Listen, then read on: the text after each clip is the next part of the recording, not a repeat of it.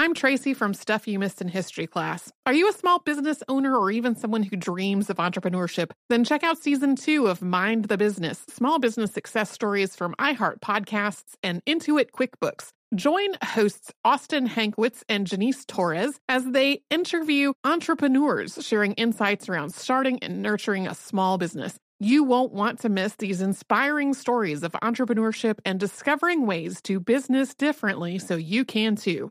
Planning your next trip? Choice Hotels family of 22 brands has over 7,400 locations and the perfect hotel for any traveler you want to be. Like a Cambria hotel serving up locally inspired craft cocktails for all my folks who maybe want to meet up and talk about Mad Royals. Check into a Radisson hotel with flexible workspaces for you strivers who listen during business travel. Or a Comfort hotel with free hot breakfast, family friendly pools, and big spacious rooms for the parents who listen with their kids and need a little retreat. What are you waiting for? Join Choice Privileges and start earning points toward your next stay. Find a stay for any you when you book direct at choicehotels.com, where travels come true.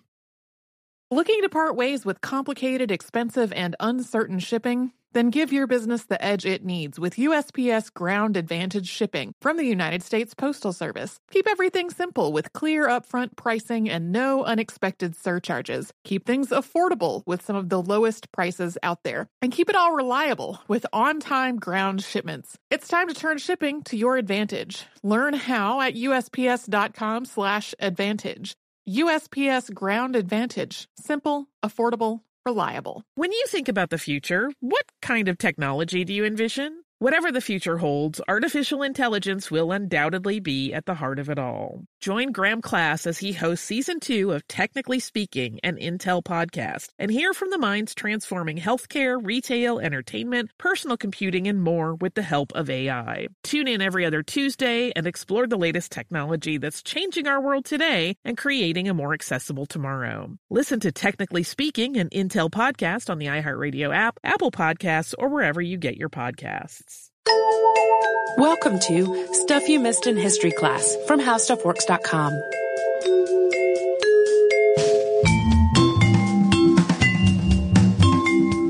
Hello and welcome to the podcast. I am Tracy V. Wilson. And I'm Holly Fry. I have a slight cold voice today, so apologies at the top of the episode for that. Yeah, we, we both caught some crud while we were in New York. Yep. So, uh, that apology aside, the last time we mentioned Hamilton on the podcast, I said it would be cool to do an episode about one of the ladies on the show because Hamilton's men are becoming really well represented in our podcast archive already. So today that is what we are doing. She's a figure who played a hugely important role in that show despite not singing any songs or even ever being on stage. It's Theodosia Burr Alston. And in keeping with our Halloween theme, because it is October, we're going to be spending some time on her mysterious 1812 disappearance and all the stories surrounding it, some of which are quite macabre. Hooray, macabre! It's almost impossible to separate Theodosia Burr Alston's life from her parents, Aaron Burr and Theodosia Bartow.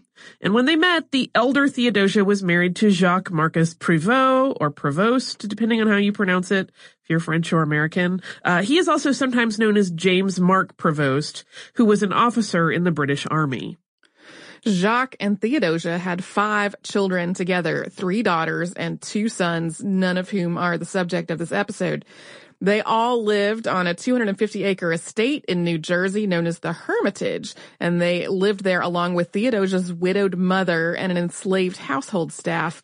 When the Revolutionary War started, Jacques, who had risen to the rank of lieutenant colonel in earlier wars, returned to service in the army. He became second in command to his brother Augustine. And Augustine is actually sometimes incorrectly named as Theodosia's husband.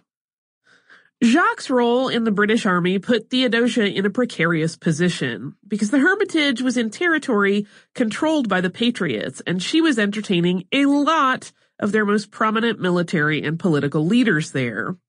But somehow she managed to walk a very fine line in which her husband and most of her male relatives were fighting for the loyalist cause while she was at home playing host to such prominent patriots as the Marquis de Lafayette, John Laurens, Alexander Hamilton, Charles Lee, James Monroe, and George Washington himself. Yes, basically the elder Theodosia was hosting the entire cast of Hamilton at her estate. And of course, there was her future husband, Aaron Burr, who Theodosia met at the, at the Hermitage while her husband was stationed in Jamaica. Aaron Burr was a notorious philanderer, but the first time he saw Theodosia, he was totally convinced that she was, to use a slightly more recent term, his soulmate. This was in spite of the fact that she was married, she was a decade older than he was, and she already had five children. Eventually, Theodosia's husband was recalled to Georgia, and after defeating the Patriots' forces there, he was installed as lieutenant governor under the British government. That delicate line that Theodosia had been walking back at the Hermitage started to falter. New Jersey law allowed the confiscation of land belonging to loyalists, and Theodosia's husband was no longer just an officer in the British Army. He was a prominent part of the British government in North America. So an organized effort got underway to try to have Theodosia and her family evicted from the Hermitage. And among those who defended her, in part due to her connection to so many on the Patriot side, was Aaron Burr. Theodosia did eventually leave the Hermitage because the war in the area became way too precarious for her to be safe there, but the organized effort to force her off the property was ultimately dropped. In addition to advocating for her to remain at the Hermitage, Aaron Burr spent much of the Revolutionary War preparing for what he saw as a foregone conclusion, that one day he would marry Theodosia Prevost. As long as he was stationed anywhere nearby, he visited her as often as he could. In 1779, at the age of 23, he resigned from the army because of his failing health, and he resumed his study of law, hoping that that would allow him to support her.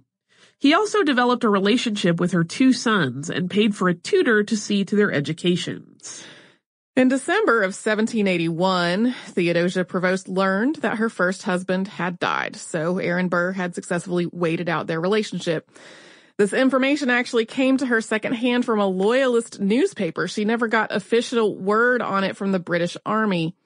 Aaron Burr at the time was in the middle of applying for admission to the New York bar, which he earned on April 17th, 1782. And then on July 2nd of that year, he and Theodosia married at the Hermitage, which she had returned to earlier uh, in the year once it was safe for her to be back there.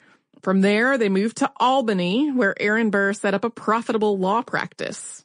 And their early marriage was, by all accounts, a very happy one. Theodosia was extremely intelligent, she was very well read, and she and her husband shared a keen interest in culture and art. Aaron Burr saw his wife as an intellectual equal, and he trusted her to handle aspects of his business for him. Their marriage also raised some eyebrows since, in addition to the part where he'd visited so much before her husband died, she wasn't wealthy and she also was not considered to be particularly attractive. And it was assumed that Aaron Burr would marry someone rich or beautiful or both. They made their Albany residence into a place that was home to French literature and fine art, and on June 21st, 1783, their daughter, who was christened Theodosia Bartow Burr the following July. They nicknamed her Miss Priss, and in their letters to each other and eventually to her, they called her Theo. Although the Burrs occupied a prominent place in Albany society, and his law practice was successful, Aaron Burr wanted to pursue even greater opportunities. He was, as was the case through much of his life, short on liquid funds, so he borrowed money from an uncle to relocate the family to New York City. Theodosia wound up being nearly the entire focus of her parents and especially her father's ambitions. Her three half-sisters aren't really mentioned much in the historical record, and they disappear from it altogether by 1791. Her two half-brothers were already old enough to work as clerks in their father's law office by the time she was born. They both had to swear allegiance to the United States since they had been sent to fight with the British when they were little. Her sister, Sally, was born on June 20th of 1785, but she died at the age of only three. And the younger Theodosia also had two brothers who were both stillborn.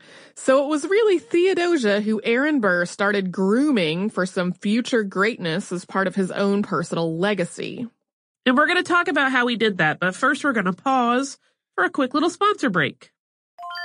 I'm Tracy V. Wilson from Stuff You Missed in History class. Did you know small businesses make up 99.9% of all businesses in the United States? The world is powered by entrepreneurs, and if you're a small business owner or even someone dreaming of starting your own business, then you'll want to check out season two of Mind the Business Small Business Success Stories from Ruby Studio, from iHeartMedia, and Intuit QuickBooks. And every episode, hosts Austin Hankwitz and Janice Torres talk to entrepreneurs about how they've grown from the the lessons of launching and nurturing a small business and how they have found success being their own boss. From the excitement of first starting out to finding the right tools and resources to process invoices and payments like QuickBooks Money, you won't want to miss these inspiring stories of entrepreneurship and discovering ways to business differently so you can too. And if you're a small business owner or even someone dreaming of starting your own business, then you'll want to check out season two of Mind the Business Small Business Success Stories from Ruby Studio, from iHeartMedia, and Intuit QuickBooks. Planning your next trip? Choice Hotels has a stay for any traveler you want to be with 22 brands and over 7,400 locations. Whether you're a business traveler, a family road tripper, someone who wants to seek out history and maybe make your own, or just planning a quick getaway, Choice Hotels has a stay for any you. Like a Cambria Hotel, where you can be a cocktail connoisseur and sip locally inspired craft beverages at downtown locations in the center of it all. This is a fun way to visit cities with a lot of history and a lot of fun in mind. Or a Radisson Hotel for all our productivity powerhouses out there. With flexible workspaces and on site restaurants, you'll get the most out of your work trip. You'll get the coffee, the Wi Fi, and the work done. And we can't forget about comfort hotels. Imagine you're a family road tripper waking up in your big spacious room and then heading down to a free hot breakfast for the entire family, including waffles. So you'll be well fed and ready for the day's adventure, even if that's just relaxing. After that, you're spending all afternoon relaxing by the pool. You deserve it. What are you waiting for? Join Choice privileges and start earning points toward your next stay. Find a stay for any you. Book directly at choicehotels.com, where travels come true.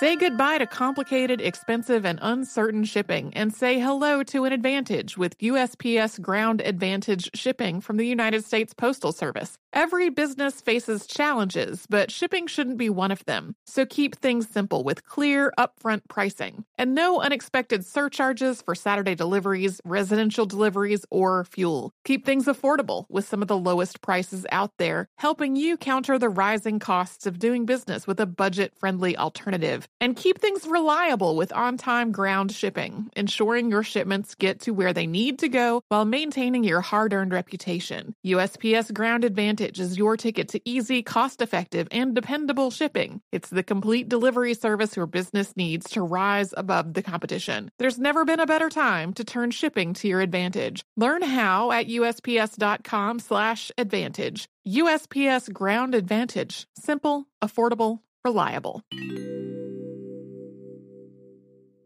Me. Focus Features presents Back to Black. I want people to hear my voice and just forget their troubles. Experience the music and her story. Know this. I ain't no Spice Girl. Like never before. That's my daughter. That's my Amy. On the big screen. I want to be remembered for just being me. Amy Winehouse, Back to Black, directed by Sam Taylor Johnson. Rated R, under 17, not a minute without parent. Only in theaters May 17th.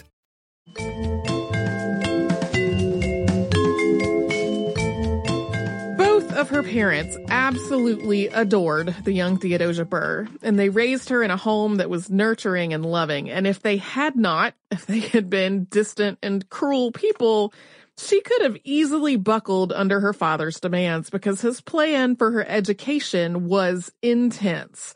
Aaron Burr is often described as giving his daughter an education that would have been expected for a young man from a prominent family, but it really goes way farther than that. His expectations for her were incredibly high, and he got to work on shaping her into a person who could meet those expectations basically as soon as she was born. She had multiple tutors dedicated to different subjects, with multi-hour blocks every day devoted to practicing them. It was a wide-ranging education, with its only notable omission being religion, something people were still commenting on the oddity of 100 years later. Theodosia was a brilliant student, even as a young child. She was writing her father letters by the age of three and writing them well by the age of five. At the age of eight, she was assisting her half-sister Louisa, who was more than a decade older, with her math. At 10, she spoke both French and Latin, and her penmanship looked like it belonged to a professional calligrapher. And also at that age, she had reportedly read all six volumes of Edward Gibbon's The History and Decline and Fall of the Roman Empire. She was widely regarded as a prodigy. Mary Wollstonecraft's A Vindication of the Rights of Woman is often credited as having inspired Aaron Burr to secure this education for his daughter. And he definitely did read that work in 1793, after which he called it a work of genius. But by that time, Theodosia's education was already well underway. All of those accomplishments that Tracy spoke of just a moment ago had already happened. What a vindication of the rights of woman did do was make Aaron Burr consider thinking about the education of other girls in the way he thought about his own daughters. He became one of the very few men who was outspokenly supportive of Wollstonecraft's work, especially as it related to the education of girls and young women. He imagined that Theodosia could provide a living example that girls could and should be educated and could excel in school. He wrote of his daughter, quote, I hope yet by her to convince the world what neither sex appears to believe, that women have souls. Even though Theodosia excelled at her studies and grew into a lively, accomplished young woman, this wasn't without its problems. Aaron Burr spent as much time at home as he could, but his work did keep him away for long stretches.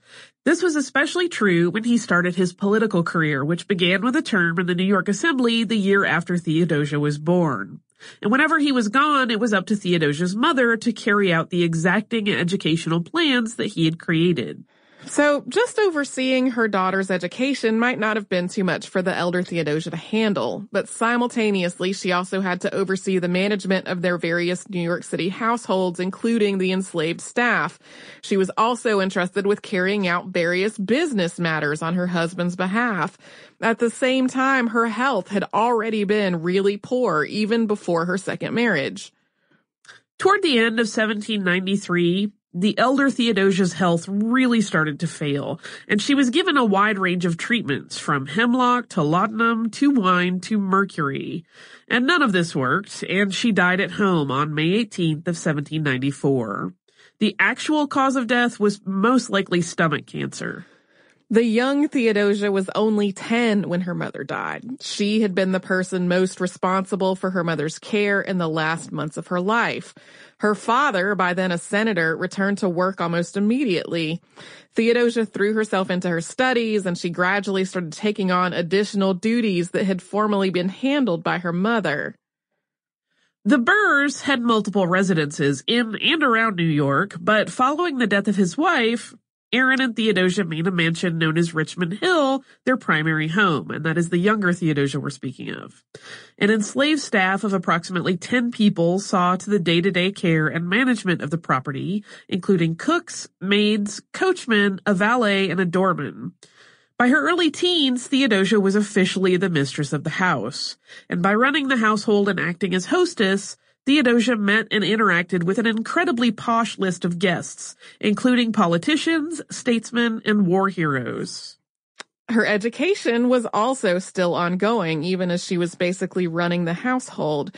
Around the time of her mother's death, she acquired a new teacher from France known as Madame de Senat, who was governess to Natalie de Lage de Volude. The two of them, along with Senat's own daughter, had fled the French Revolution, and upon arriving in New York, Madame de Senat had set to work establishing a school to cater to the children of prominent families there. She lived and worked from a residence that Burr also used as an office, and Natalie and Theodosia, who were about the same age, became best friends. In 1800, two things happened that would radically change Theodosia's life. One was an incredibly convoluted presidential election, which would ultimately wind up with her father becoming the third vice president of the United States. The other is that she met South Carolina planter Joseph Alston. Joseph was wealthy and educated, and he had practiced law before turning his attention to agriculture. His rice plantation on the Waccamaw River covered more than 6,000 acres, which were worked by more than 200 enslaved Africans. Theodosia was definitely attracted to Joseph, but one of the hallmarks of her education had been rational thought. She believed they were much too young to get married since she was only 17 and he was 21. She thought a way more appropriate age for a man to get married was 30. She told Joseph she would only agree to marry him if he made an argument strong enough to convince her that it was the best thing to do, along with easing her concerns about what life would be like as the wife of a planter in South Carolina. He returned with a letter that was clearly influenced by his time in law, in which he suggested that the negative things she'd heard about plantation life were just rumors spread by Northern abolitionists, that Charleston was a beautiful and cosmopolitan city, that there were other educated and intelligent women in South Carolina, and that the primary arguments against marrying young were discretion and fortune. The two of them, he reasoned, had plenty of both. Theodosia finally agreed with him, and they got married in Albany on February 2nd of 1801. In spite of her youth, Theodosia was probably the most educated woman in the United States at the time. Just over two weeks later, the House of Representatives, having voted on the matter 36 times, finally elected Thomas Jefferson to be the third president of the United States, making Burr his vice president. Almost immediately, Burr nominated Joseph Alston as charge d'affaires to the U.S. minister to France, imagining that Theodosia might continue her education there. But Joseph decided to stick with his plantation. We will get to Theodosia's married life and her eventual disappearance after another quick sponsor break.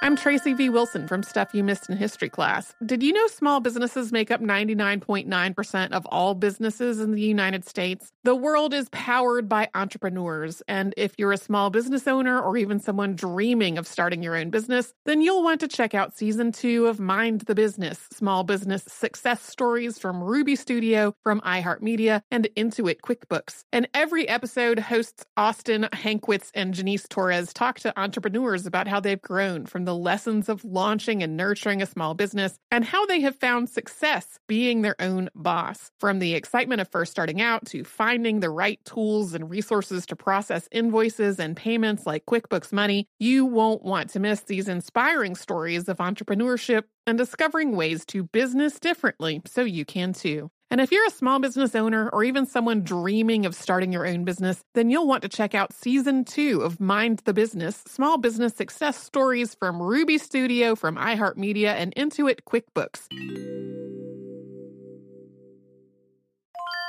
Planning your next trip? Choice Hotels has a stay for any traveler you want to be with 22 brands and over 7,400 locations. Whether you're a business traveler, a family road tripper, someone who wants to seek out history and maybe make your own, or just planning a quick getaway, Choice Hotels has a stay for any you. Like a Cambria Hotel, where you can be a cocktail connoisseur and sip locally inspired craft beverages at downtown locations in the center of it all. This is a fun way to visit cities with a lot of history and a lot of fun in mind. Or a Radisson Hotel for all our productivity powerhouses out there. With flexible workspaces and on site restaurants, you'll get the most out of your work trip. You'll get the coffee, the Wi Fi, and the work done. And we can't forget about comfort hotels. Imagine you're a family road trip or waking up in your big spacious room and then heading down to a free hot breakfast for the entire family, including waffles. So you'll be well fed and ready for the day's adventure, even if that's just relaxing. After that, you're spending all afternoon relaxing by the pool. You deserve it. What are you waiting for? Join Choice privileges and start earning points toward your next stay. Find a stay for any you. Book directly at choicehotels.com, where travels come true.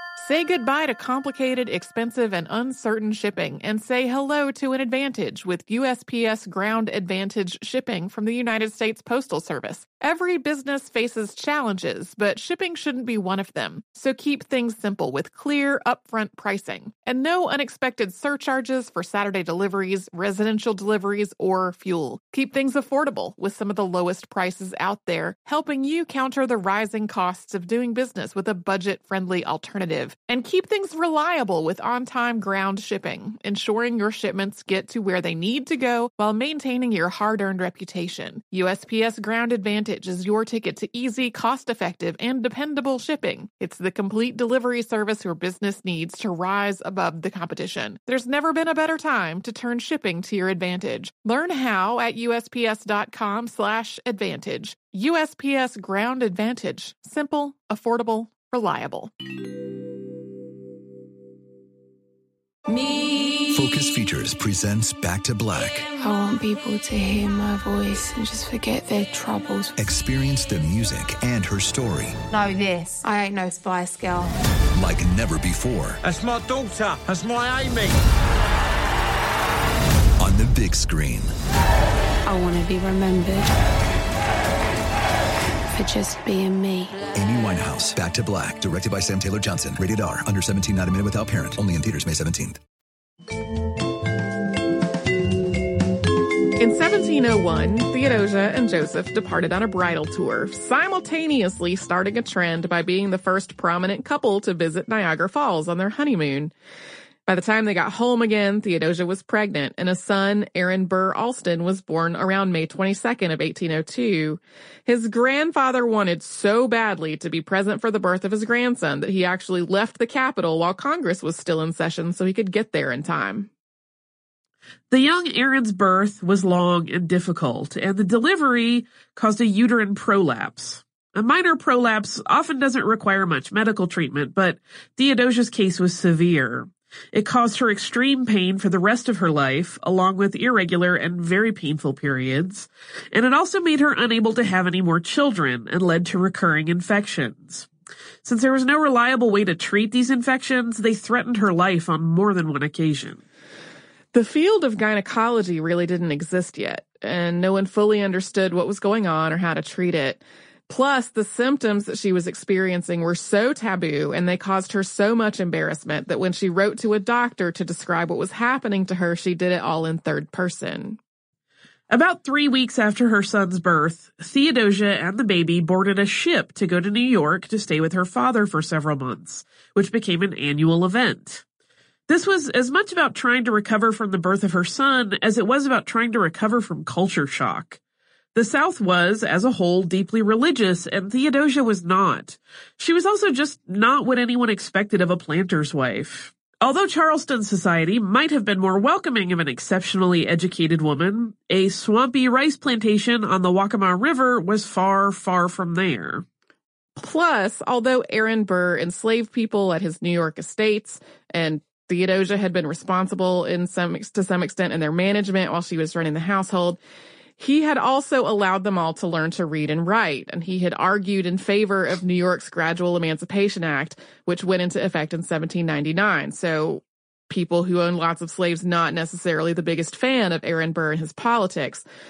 But as Joseph's wife, it was Theodosia's responsibility to manage and monitor the domestic life and health of the whole enslaved workforce and essentially to act as its quartermaster in accordance with Southern expectations. This was a world away from New York, where running her father's household had meant arranging dinners and soirees for presidents and diplomats. It had not meant things like distributing annual cloth allotments to hundreds of enslaved people. Theodosia and her husband definitely missed each other in these annual stretches of months and months when she was away, but South Carolina just did not feel like home to her, and New York did. Then, on July 11th, 1804, when she was 21, Theodosia's father shot Alexander Hamilton in a duel, and Hamilton, of course, later died of that wound. Aaron Burr was charged with murder, but he was never tried. There is a whole podcast about this in the archives, so we're not going to go into deep detail on that. As a note, only because people have written in to ask us about it, you will sometimes hear that Aaron Burr's real motive for this duel was that Alexander Hamilton knew he was committing incest with Theodosia and had been spreading that around. But this really comes from Gore Vidal's 1973 novel Burr. And his logic as a writer was basically that it was the one thing he could think of that would make Aaron Burr angry enough to kill Alexander Hamilton.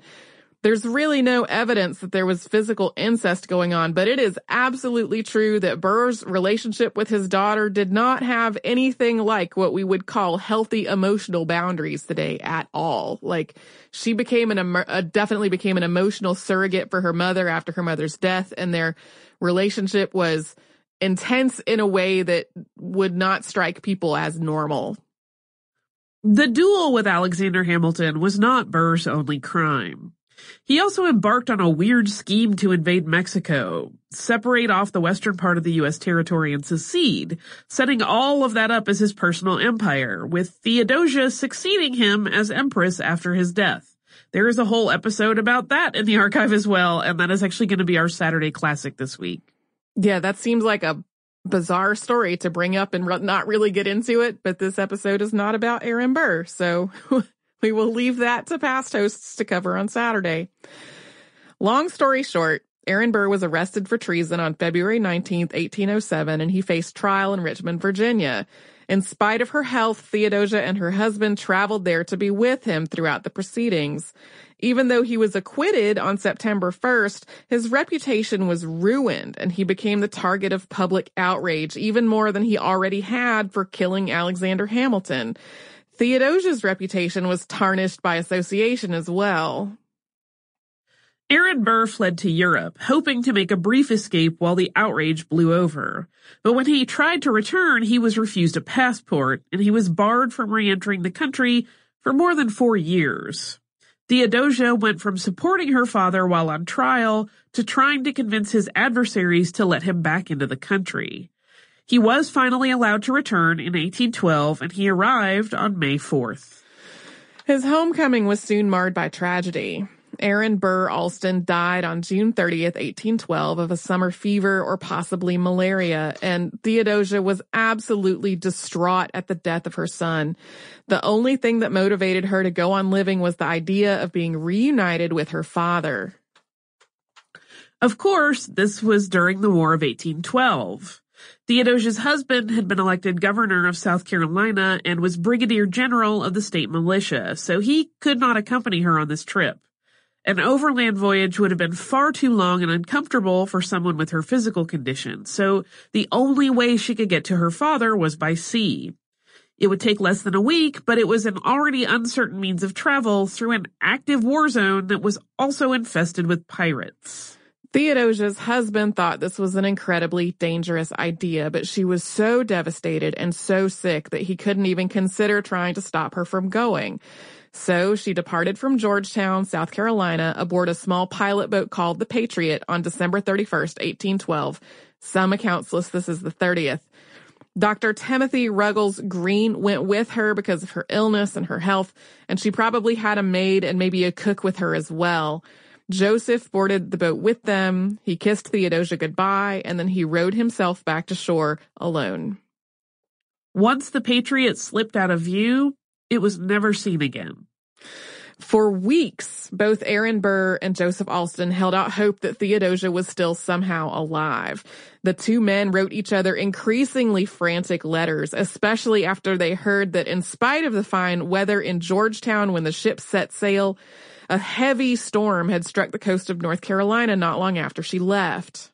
They clung to hope for weeks, but when it eventually became clear that Theodosia was gone, they were both broken men.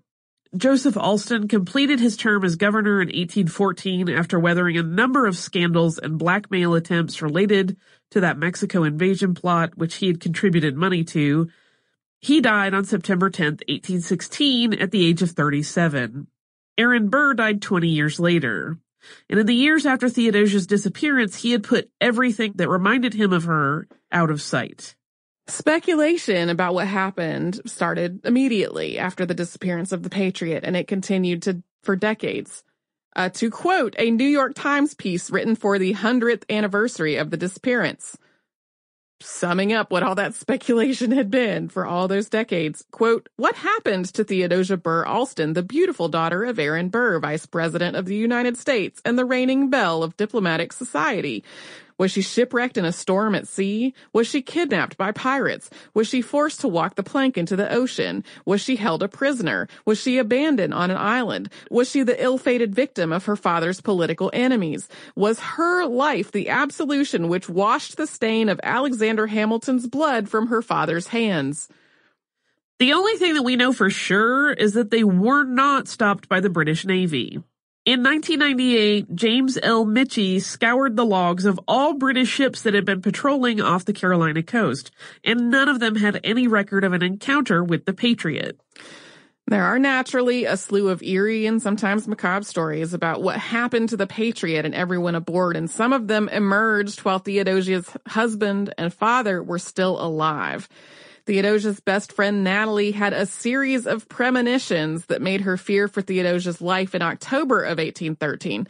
So this was well after the Patriot set sail, but before she had heard anything about what had happened.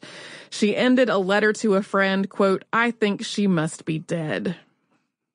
A series of pirates also gave multiple contradictory deathbed confessions about having captured the Patriot and killed everyone aboard, including Theodosia.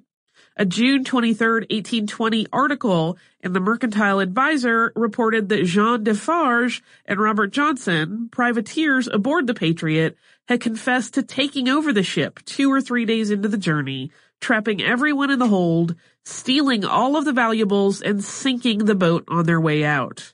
Although they were tried, convicted, and executed for this crime, they also said the Patriot left from Charleston, when it really left from Georgetown, and they also said that the weather had been good the whole time, so there were a lot of contradictions in their account. It seems maybe weird that somebody would make up a confession to a crime that would get them executed, but like they were on trial for other stuff as well. So if this is a whole made up story, it was made up to bring them personal infamy because they already knew that regardless of, of what all they testified to, they were, they were going to be executed. Another confession made by James Burdick, who was known as Old Frank, was reported from Michigan in 1850. He had made an, an agreement with some neighbors that they could have his house after he died if they looked after him in his old age. So in his final years, as they were taking care of him, he told them all kinds of stories about his time as a pirate including that he had captured the Patriot and given Theodosia a choice of becoming his concubine or walking the plank. According to Burdick, she chose the latter, saying, quote, vengeance is mine, saith the Lord. I will repay on her way down. There's no substantiation on this story, and walking the plank is also way more associated with uh, sensational fiction than with anything actual pirates did. Plus, as we've said before, Theodosia was not really a religious woman. This I captured the Patriot and made Theodosia walk the plank story became a common theme, appearing not only in the deathbed confessions of other purported pirates, but also the plot of several sensational novels.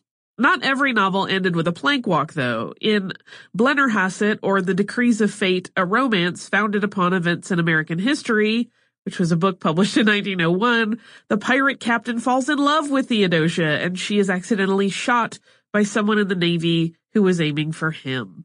Yeah, the the guy who wrote this book wrote another book that was also a fictionalization of her life, and he used all his research for this to make one of the to write one of the first biographies of her, which you can find uh, on the uh, on the internet at like archive.org. It'll be linked in the show notes.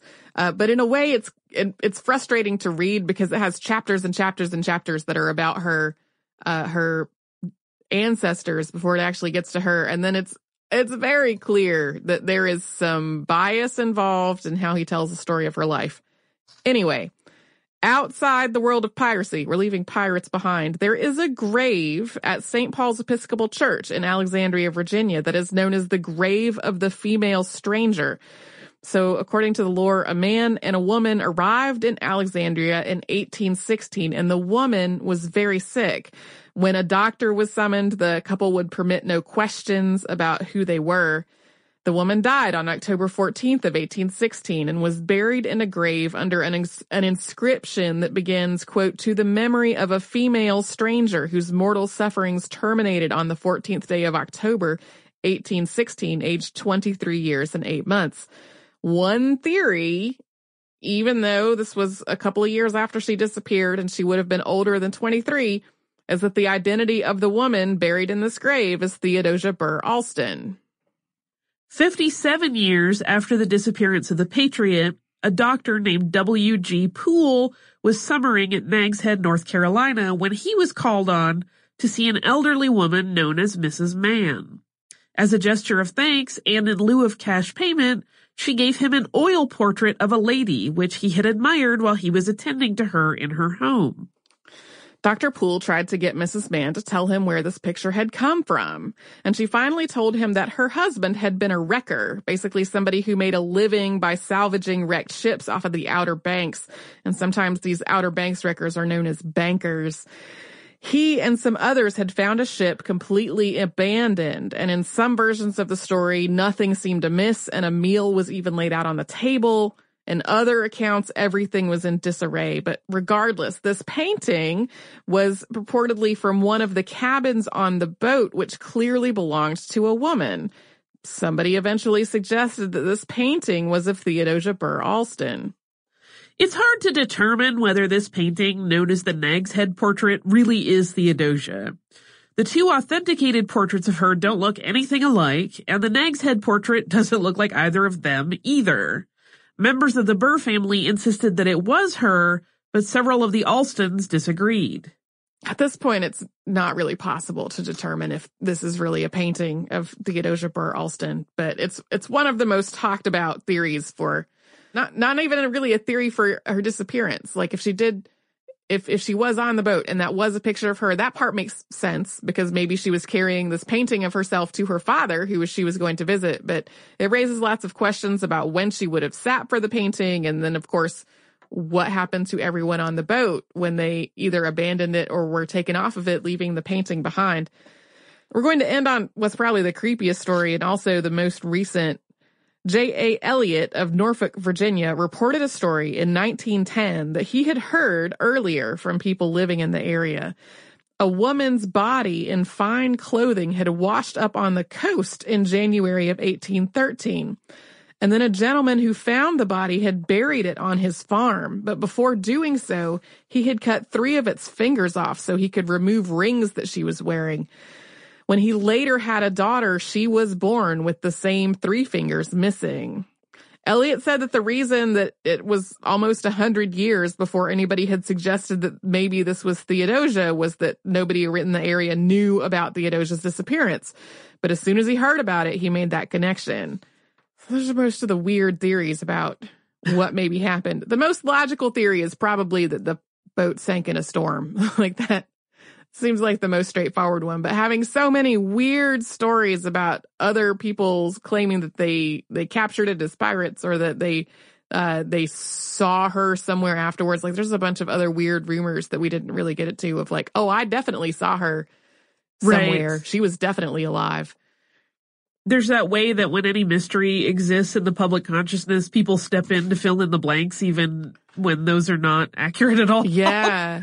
Well, this was all over newspapers and I, I read a whole bunch of things from like, uh, hundred year old copies of, uh, of like the New York Times and the Boston Globe, uh, obviously scanned and on the internet. I didn't go dig them physically up, but, uh, there kept being all these reports about her. Like she really was a famous person when she died. Although at that point, like her association with her father's killing of Alexander Hamilton and weird scheme to take over his own personal empire. Like that had people didn't have maybe quite as much of a glowing perception of her, but she and her husband were were definitely famous figures when she vanished and the the story of her disappearance was just this huge uh, source for rumors and and gossip for for decades after it happened. Do you have a little bit of uh, gossipy or no listener mail? well, I do have actual physical mail this time. Um, Woo! I, I was and it is our, not gossipy. It's not not really gossipy, no. Uh, but I was in our Atlanta office not long ago, which uh, gave me the rare opportunity to be the person to open some of our mail. And so I have a couple people to thank for things that they sent our way. The first is Rashawn. Rashawn wrote to us uh, from Virginia and talked about Virginia having a large tourism campaign with that slogan, Virginia is for lovers. And eventually they made sort of specialized stickers to be handed out at particular places. So at Kings Dominion, which is a theme park, they had uh, Virginia is for thrill lovers. And at some of the local breweries, there's Virginia is for beer lovers. So he sent us uh, Virginia is for lovers stickers as well as Virginia is for history lovers stickers. So thank you so much, Rashawn, for sending that our way. Um, I also have a really lovely letter from Meg, and Meg sent us a letter where she apologizes for her penmanship, which is unnecessary because it's so much better than my penmanship. Uh, but she wrote about our um, our sewing machine episode, and she drew on the letter little spools of thread and a needle and stitches, and it's just really lovely and charming. Um, and she talks about being really uh, tickled with the episode about sewing machines because she found so many relatable tidbits in it. Um, and she also sent us some NASA bookmarks and stickers from having volunteered with them at one of the official eclipse viewing sites in Charleston, South Carolina. So thank you so, so much to Meg for sending that our way and to Rashawn for sending us stickers from Virginia. If you would like to write to us about this or any other podcast, we're at historypodcast at howstuffworks.com.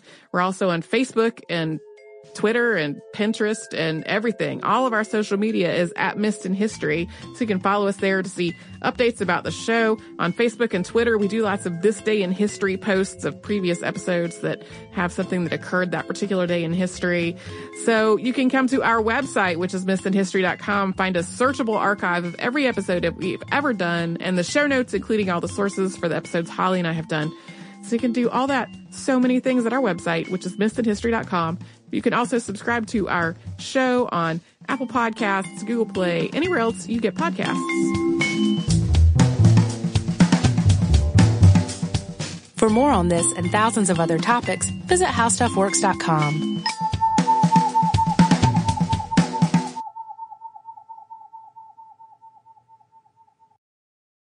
Xumo Play is your destination for endless entertainment. With a diverse lineup of 350 plus live channels, movies, and full TV series, you'll easily find something to watch right away. And the best part? It's all free. Love music? Get lost in the 90s with iHeart 90s, dance away with hip hop beats, and more on the iHeartRadio music channels. No logins, no signups, no accounts, no hassle. So what are you waiting for? Start streaming at play.xumo.com or download from the app and Google Play stores today. All you can stream with Xumo Play.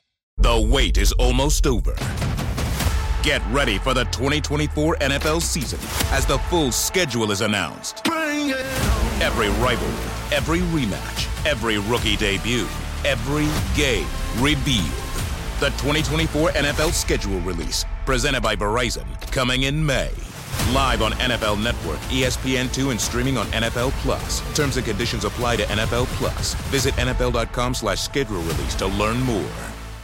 With every CBD product claiming to do something different, it's nearly impossible to decide what's best for you. Lazarus Naturals pioneered the farm to front door model of transparency where they handle each step of the production process to ensure quality, potency, and consistency. Scannable labels allow you to see the test results of your hemp batch so you can be confident in the safety and quality. Visit LazarusNaturals.com today.